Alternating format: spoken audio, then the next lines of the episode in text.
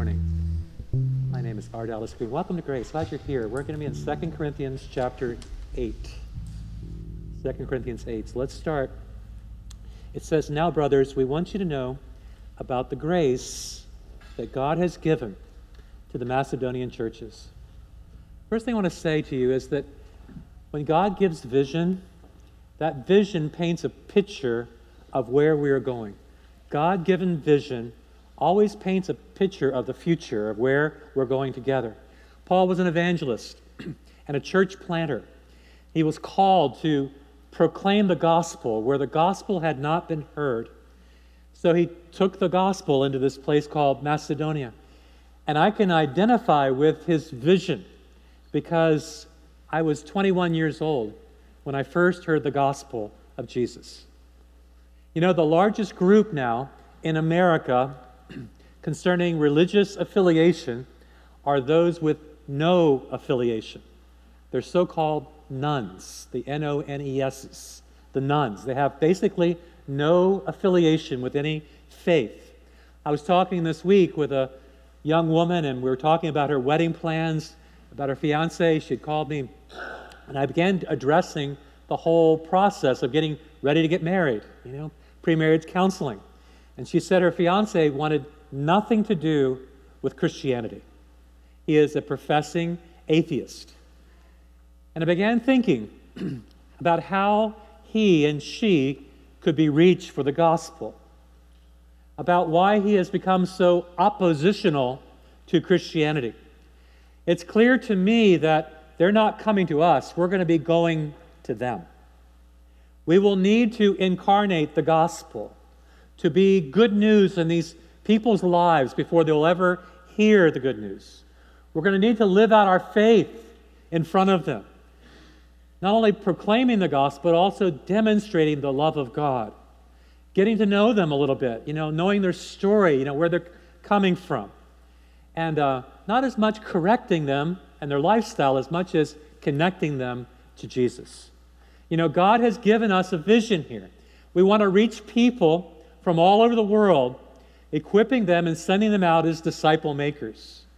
You do know that God is sending us the nations. You do see the diversity happening in our area of all the different nations that are coming here. Well, our focus is upon making disciples of these people, of the nations. Our focus is on equipping. To get to an equipping thing a little bit.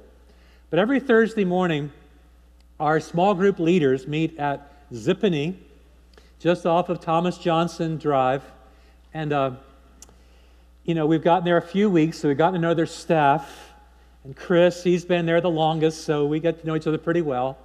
He knows how I like my coffee and how I like my bagel. He knows I'm not eating bagels right now in my life. But uh, I'll ask him, I'll say, hey, Chris, you know, how's it going? How's your family? How, you know, tell me how I can pray for you.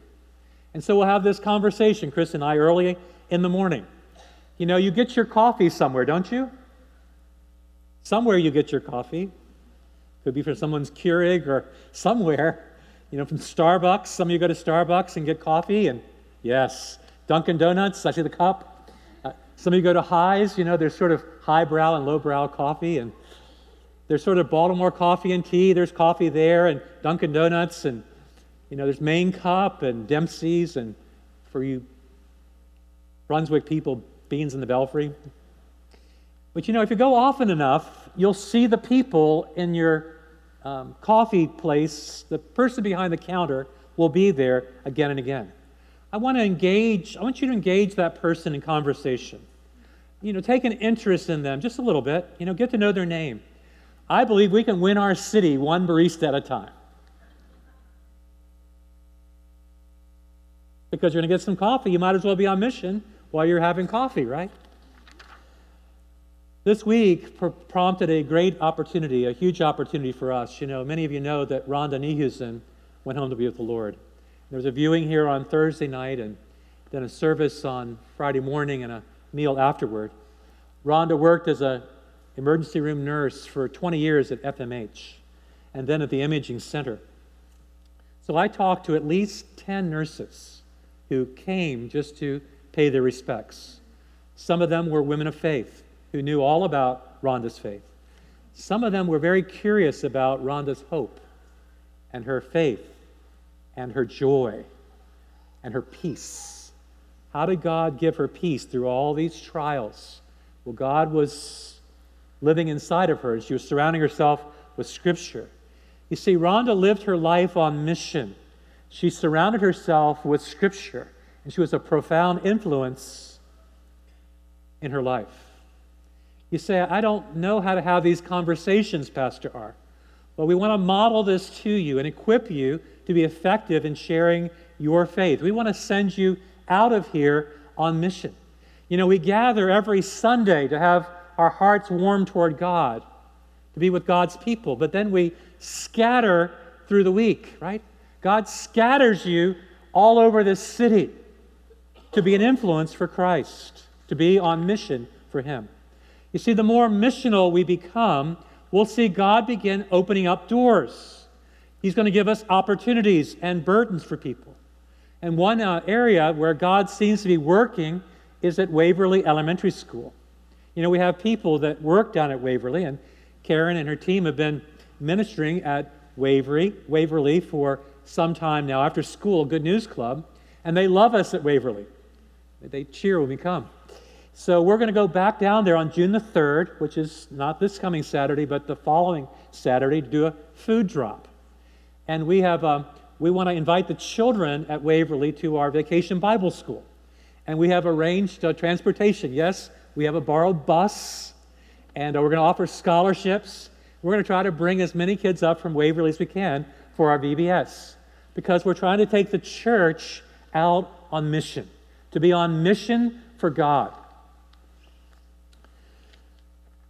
So let me paint you a picture of where we're going. I see a church, and you are the church, right? Church is not an event, it's not a building, it's the body of believers, right?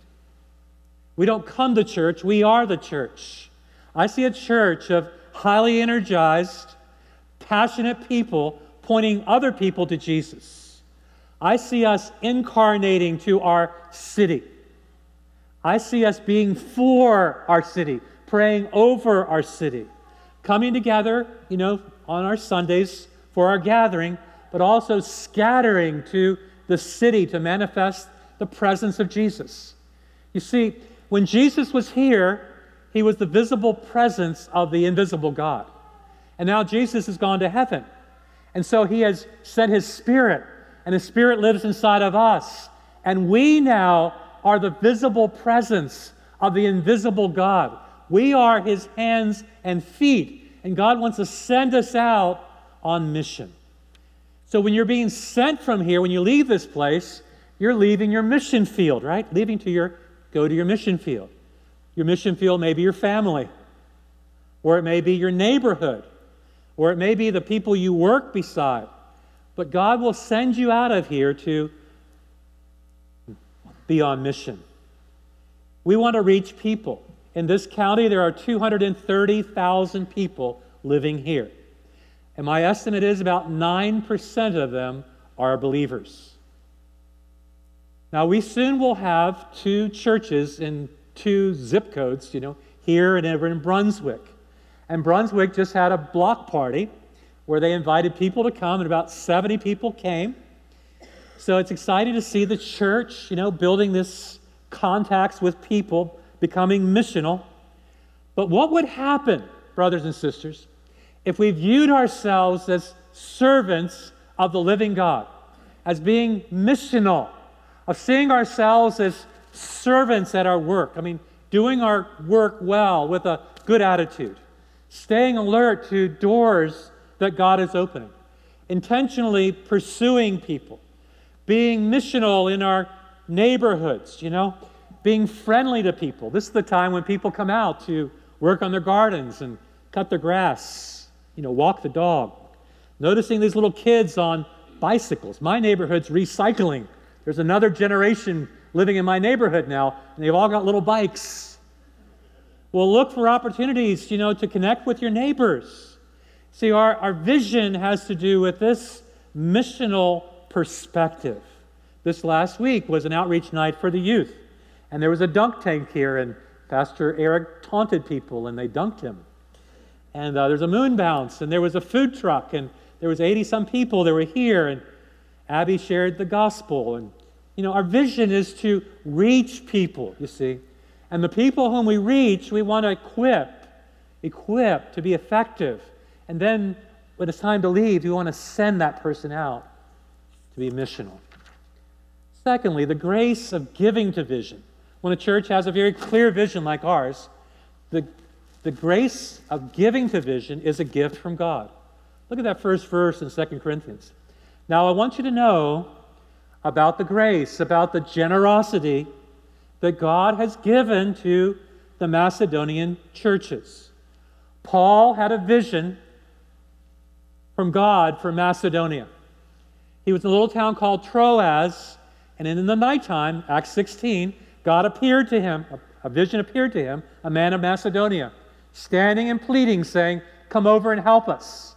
And immediately after receiving that vision, Paul and his team went over to the region of Macedonia. And there they came to the first city known as Philippi.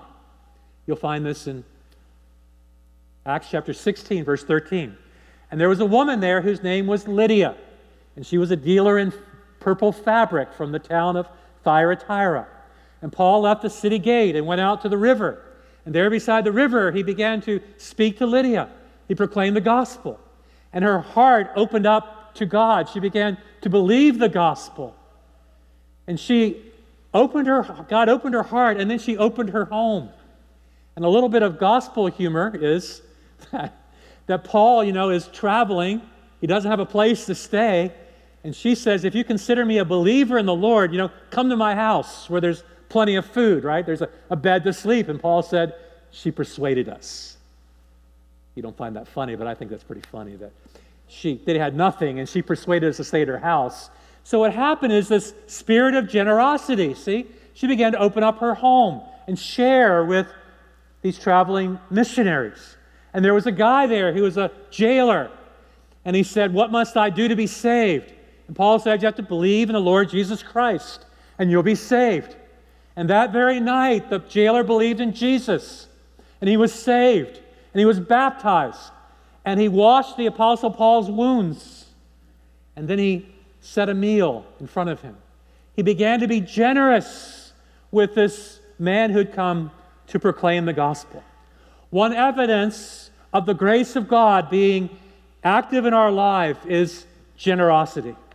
God gave them grace to be generous. In our vision to become reality, God must move in people's hearts. And there was a strong movement of God's Spirit upon this church to become generous, you see. The grace of God was upon them. Paul, in instructing them, said, I want you on the first day of the week to set aside you know, some of your money and give that money to God. You know, most people find that the easiest way to give now is to go to the App Store and download the app PushPay and go into the PushPay app and search for Grace Community Church of Frederick and set up your name and information and determine the amount you want to give. You can give one time or recurring. Pastor Eric has set up his gifts as recurring on the first and 15th days of the month. So he says, So I don't have the option not to give. You know, knowing we won't always be here, right? There will be Sundays when we miss. Wouldn't it be awesome to make this first? Put, put the Lord first and automate our giving. Many of us have direct deposit, you know, our money comes into our account. Wouldn't it be awesome to have that automated as well so you don't have to think about it? So, next thing I want to say is that poverty does not prevent generosity. Look at verse 2. That out of their most severe trial, their overflowing joy and their extreme poverty welled up in rich generosity. These givers were not wealthy. Many of them were actually quite poor. Rome had exploited the region of Macedonia, taking from them their timber and their natural resources. And there also was persecution upon the church. Rome had made Christianity illegal, and they were poor, and they had heard about these people who were poorer than themselves. They heard about the Christians living in Jerusalem who were in dire straits. They didn't have food to eat. So these poor believers in Macedonia gave generously. The poor gave to the poorer. Their poverty did not prevent them from being generous. You know, as you know, we send teams down to Haiti. And when I'm down in Haiti, I'm not known as Pastor R, I'm known as Pastor Mango. Actually, in Creole, it's Neg Mangoa, meaning mango man. Sounds kind of manly, doesn't it? Mango man. Well, they know I love mangoes, and so when I'm down there, sometimes it's like mango harvest. And the team went down right in the season of Madame Francique mangoes being harvested in Haiti, which is the world's best mango for you mango lovers. And when the team came back, they came back with four mangoes wrapped in aluminum foil. They said, Here are some mangoes. Now, these are poor people giving their very best mangoes to the mango man. You see, their poverty didn't keep them from being generous. We have this great desire, and we're not a rich church. We have this great desire to build a school down in Haiti. There's kids there who've come out of slavery. There's kids that are vulnerable to be taken into sex slavery. But yet, if they have an education and a vocation, some way to provide for their families, the whole equation begins to change. So we've been talking to the pastors and the leaders. We've been, you know, sending teams down, helping the farmers to get up to speed with their coffee. But now we want to take that another level and build a school. I think God has put that in our hearts. Fourth, generosity looks at giving as more of a privilege than an obligation. Look at um, verse 3. For I can testify to you, this is Paul's own testimony that they gave as much as they were able. Are you giving as much as you are able? I can testify to you that they gave as much as they were able, even beyond their ability. You see, why do we give? We give because there's a need, right? We give because it makes someone's life better. They must have heard of this need and figured out what they could afford to give, and they gave more than they could afford. There's so many reasons why we don't give, right? I mean, you probably can think of a few. Right? I've got debt, you know. I owe, I owe, so it's off to work I go. I've got kids that are, you know, someday going to be in college. Someday have to look at retirement, right? There's all kinds of reasons why we don't give. And what's interesting about this is they pleaded with the opportunity to share in this service to the saints. Somebody wasn't pleading with them to give, they were pleading with the Apostle Paul to give. They voluntarily, sacrificially, enthusiastically pleaded with the privilege to share. You see, giving is not something we have to do, giving is something we get to do. Giving will always be an honor and a privilege to be able to share what God has given us with somebody else. And number five, generosity starts with the heart. I have a friend of mine who will often ask the question when he hears about a need, What can I do? How can I help? You see, he's been blessed to be a blessing. He's been given a whole lot, and he wants to use what God has given him to further God's kingdom. It says about the gift of giving if anybody has the gift of giving, let him contribute to the need of others, let him give generously. This church has a long history of being very generous. Many here give according to their ability, and some give way beyond their ability. But the real test of a church is what do we do for people in their toughest times? What do we do for people when they face a crisis? What do we do for people when they have a fight with cancer or some debilitating, debilitating disease? What do we do when their life is really headed south? When they're about to lose a loved one? There may be better churches, but I just don't know of one in terms of being generous to those people who are in great need. I do know for a fact that your giving to the Nehusen family met a huge need in their life, and they were so deeply blessed by all of you. Generosity starts in the heart. And it says in verse 5, if you're looking, that there was a movement of the heart. They did not do as we expected, but they gave themselves first to the Lord and then to us in keeping with God's will. So I'd like to now do some drawing for you, except I don't have my easel. So if someone could pull my easel up.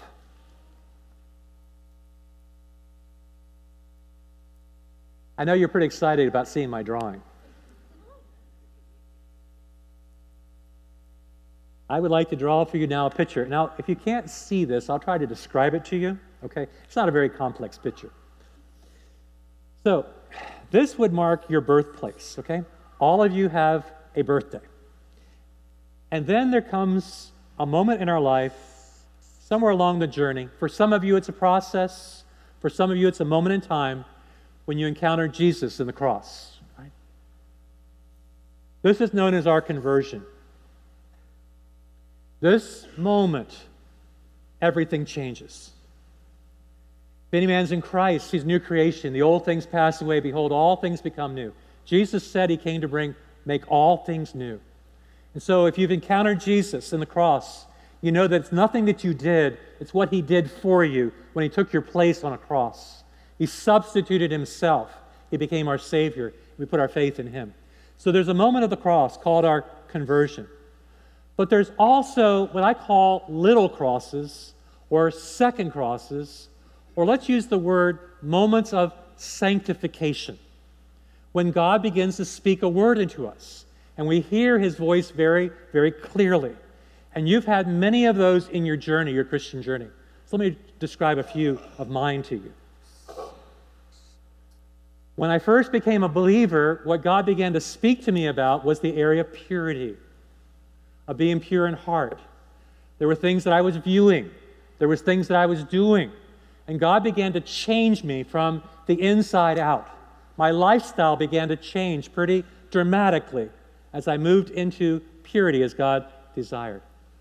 Another one of those cross moments for me had to do with prejudice. I was raised in a family with a lot of prejudice.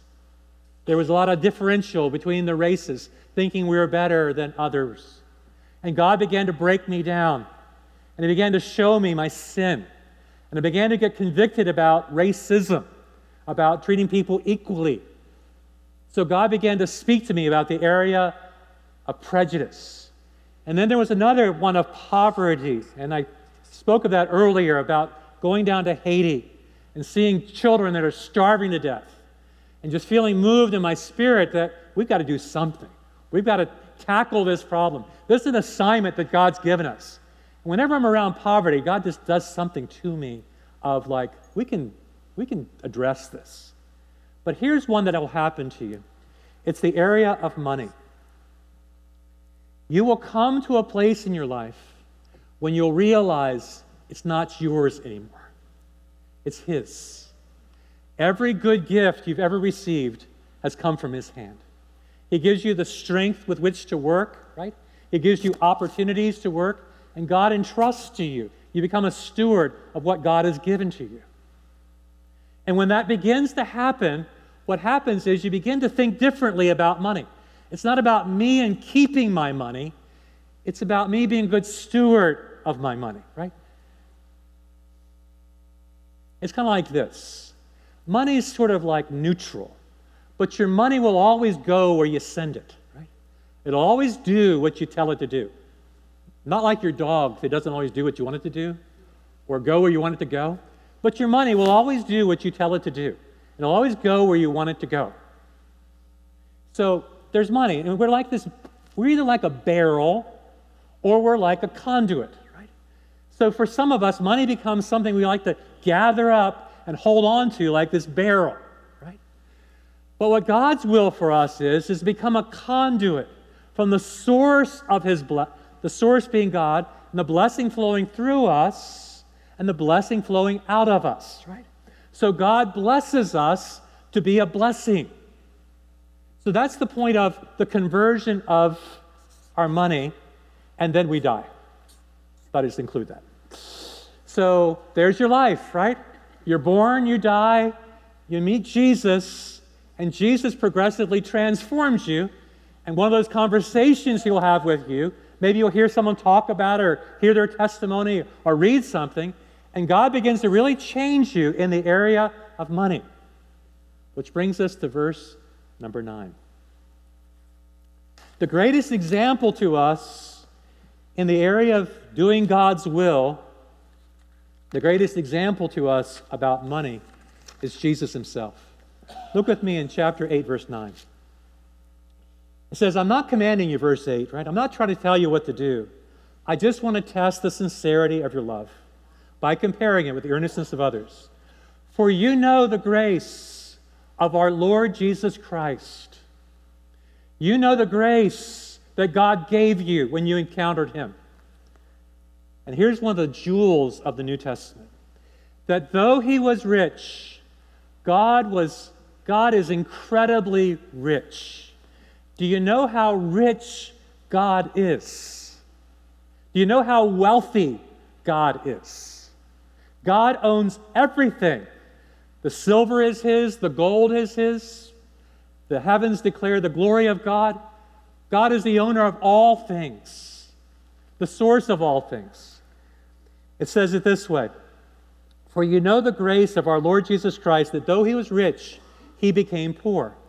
What's he talking about? He's talking about the incarnation. The God who had everything became nothing. God became human, and he lived a very simple lifestyle. And then he went to the cross. And at the cross, he was stripped down naked that we might be clothed with his righteousness. And then what happened is that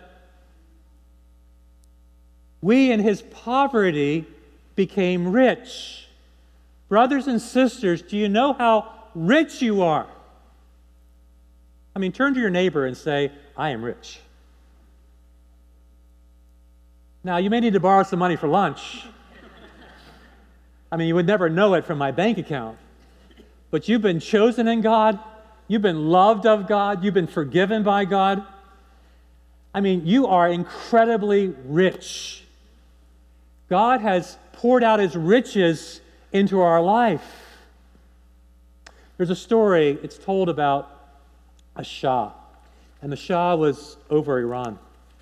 And he was a very, very wealthy man. He lived in a palace. And in this palace, he could have whatever he wanted. He lived in the midst of wealth and prosperity. But he had a heart for the people, the poor people, the common people. So he decided that he would descend down from his throne and wear the clothes of a common man and make a friend of a working person. So he descended from his throne and he went down his steps into the basement of the palace. And there in the basement was a man they called a fireman because his job was to work with wood and with fire and put these little containers, and they'd be taken all over the palace to keep people warm. He worked with the ashes and the soot and the filth in the basement. And the king put on the clothes of a poor man and descended down into that dark, damp cellar and came to the man in the basement. And the king and the firemen, they talked with each other. And at mealtime, what the fireman did was he took his coarse, dark bread and he said to the king, Let's break bread together. And then he took his jug of water and he said, Here, have something to drink. Now the man would open up his soul to the king, and the king would impart his wisdom, and they developed a very close relationship with one another.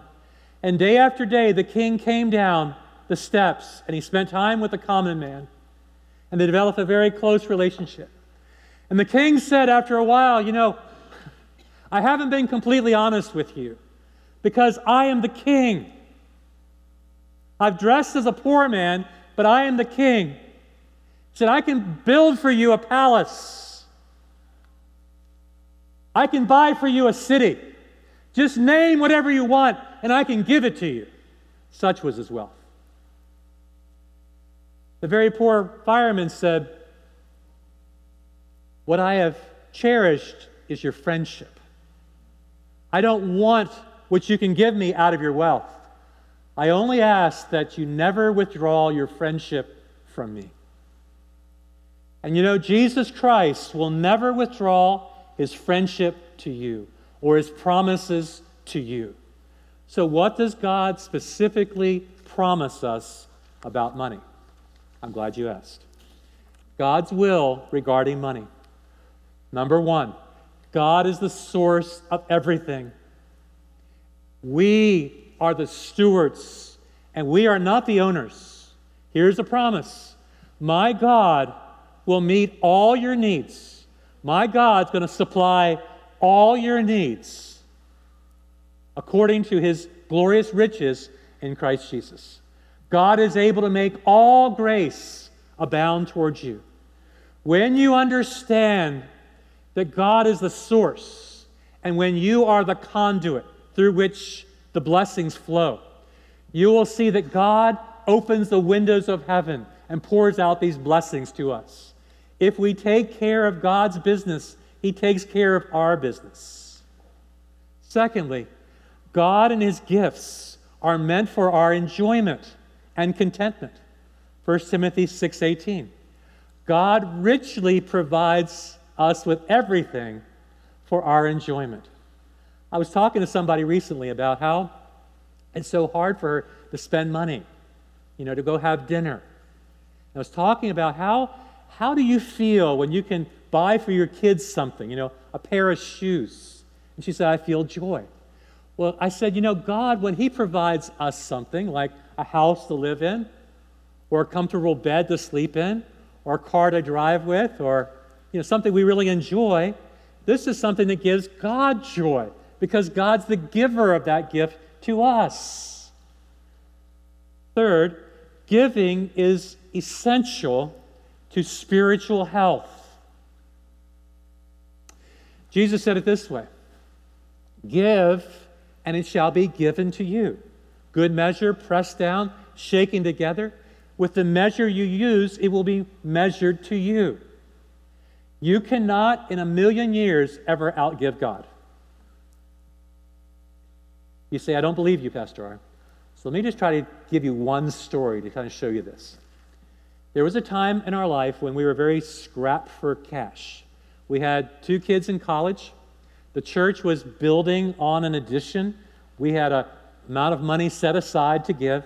We decided to double the amount to give when we didn't have it to give. It's one of those times when you can't afford to give, but feel like you're called to give. So we stepped into that, okay? Our son at that time was in his second year of college. He, um, they, there was a professor at Harvard who went to my son's college, became a famous surgeon, and he set up what's known as the Sugarbaker Scholarship. That scholarship would be good for two years of college and two years of medical school. And my son said to me, Dad, should I apply for the scholarship? What would you say? I said yes.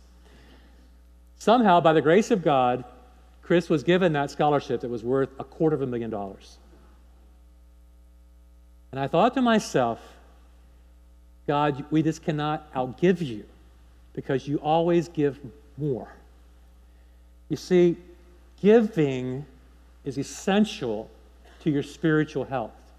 You'll know things about God you don't know when you begin to give. And fourth, save money for a rainy day. Your grandma was right. Proverbs says it this way In the house of the wise are stores of choice food and oil, but a foolish man devours all he has. He spends everything he has. That's a word of correction, isn't it? The, the Bible calls us foolish if we spend everything we have. Fifth, live with margin. Things are going to break. Your water heater may break, your car may break, the compressor on the AC may break. A prudent man sees danger and takes refuge, but the simple keep on going and suffer for it. Number six, get yourself and stay out of debt. Debt is not your friend. Jesus is your friend. Debt is not your friend. The rich rule over the poor, Proverbs says, but the borrower is always a slave to the lender. And number seven, seek godly counsel. If you're going to do something like a big move, like buy a house, if you're going to like take over a business, if you're going to buy a car, you want to speak to someone who's very wise on those matters, right? You want to seek after godly counsel. Plans fail for a lack of counsel, but with many advisors, they succeed. Would you like me to draw again? Yes. All right, we're going to wrap this thing up with another drawing. Actually, I'm not going to draw this one. Actually, Brenda drew this, drew this, drew this for me. I know you're disappointed, but here we go. I want to talk to you now about the American plan, okay? The American plan. Now, some of you can't see this, so let me just talk to you about it. The American plan. There's three buckets, okay? Now, the most important decision you have to make about money is what are your buckets going to be, and what are you going to put in the bucket? What sequence will you put money in your bucket? So in America, in the first bucket, which is spending or lifestyle, the average American is spending 130% of their income. Now, those of you who are math majors go, Pastor R, that's not sustainable. If a nation spends more money than they have, or if an individual spends more money than they have, what happens? Okay, okay, this, this you guys know this. What happens when you spend more than you have? You go into debt. You know it, right? Okay, so the average person in America now has credit cards, and the average balance on credit cards is five to seven thousand. The average debt in America now is one hundred and thirty thousand dollars. So we're carrying a lot of debt. Somebody's making a lot of money off us because the interest they're charging us, right? So in this first bucket is spending, all right? Spending is out of control. We're spending money we don't have to buy things we don't need, to impress people we don't even like. Why are we doing this? Why are we spending money we don't have? Well, Pastor, I just want to live big. I want to live large. Great, you're going to be in debt. There's something better, I mean, something worse than driving an old beat up car, keeping it fixed. And that's to be having payments you can't make.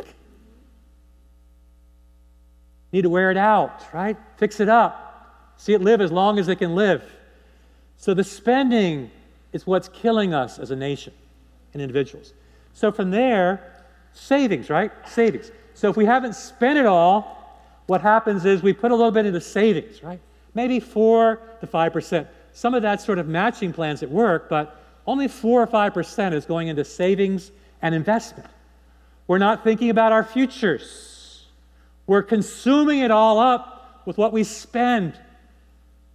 And then, if the pitch is good enough, you know, or if we feel a little guilty, like I went somewhere and man, you know, I just felt so guilty. I had to give something. Our giving for the last 40 years as a nation has been around 2%, 3%.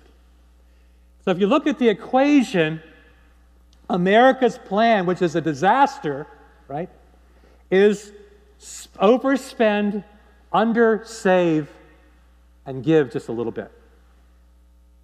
You want to know God's plan? Say you want to hear it. Come on now. you weren't real enthusiastic about hearing God's plan because you're so depressed about the American plan, right? Like, I hate this plan. Like, it's the American dream, but it's like sinking us all. We all find ourselves, you know, swimming in debt and flying backwards and everything else that happens with debt, the pressure of debt. Let me just say before I go to God's plan. I've been a pastor now for, you know, 35 years, and I have seen families decimated over the area of money. I cannot tell you how many divorces or over the pressure of money, overspending, big time debt. You will make my heart happy if you'll just begin to step into God's plan. Just maybe for some of you it's progressive, but just kind of move in this direction because this is the pathway to peace. I want you to have peace and prosperity and freedom. I don't want you to be carrying this heavy thing on your shoulders, okay? So you ask for it, here it comes God's plan. It's different than the American plan. You may not recognize this plan, but here we go. God has a plan for you, and the plan includes making Him first. The first bucket that you drop into is into God's bucket. He says, Bring me the first fruits. Honor God with your wealth. Seek first the kingdom of God and his righteousness. Abraham, before the tithe, gave 10%. Jesus, speaking to the Pharisees, said, You should have done that, given generously like that. The benchmark really is 10%. When we first began to give, we gave 10%. Some of you say we can't do that. I say, what kind of faith has God given you? Is He giving you faith to trust Him for 2% or 3%? Then by faith, step into how God is leading you, right? The first is giving, the second is saving. You've got to think about your future. What will this life be like if you never save anything? Your kids someday are going to want to go to college. Someday you won't be able to work anymore. You need to retire, right? You need to save some money. So pay God first and pay yourself second. Honor yourself with the work you do and save up some money. Now, I said earlier that automated giving, right? We don't have to think about this. The first part goes to God, the second part goes into savings and investment. And then with the remainder, remainder, that's your lifestyle. That's what you got to spend, you see. This is reordering your world according to God's plan and the only path to peace. How many want to ditch out the American plan and want to go toward God's plan? It is the better way. Some of you don't believe me. It is the better way. You know, I don't stress about money. I don't owe anybody any money. Money to me is a gift from God, taking care of our family, but also being generous with. And God can take you down a pathway very different than the pathway you're in into His peace. Father, you're a good God, and you have good plans for us. Your plans are so very different than the consumerism and materialism and indulgence of the American plan. You are so good to us, Lord, to be generous and open up the windows of heaven and pour out so many blessings into our life. God, help us not to squander them.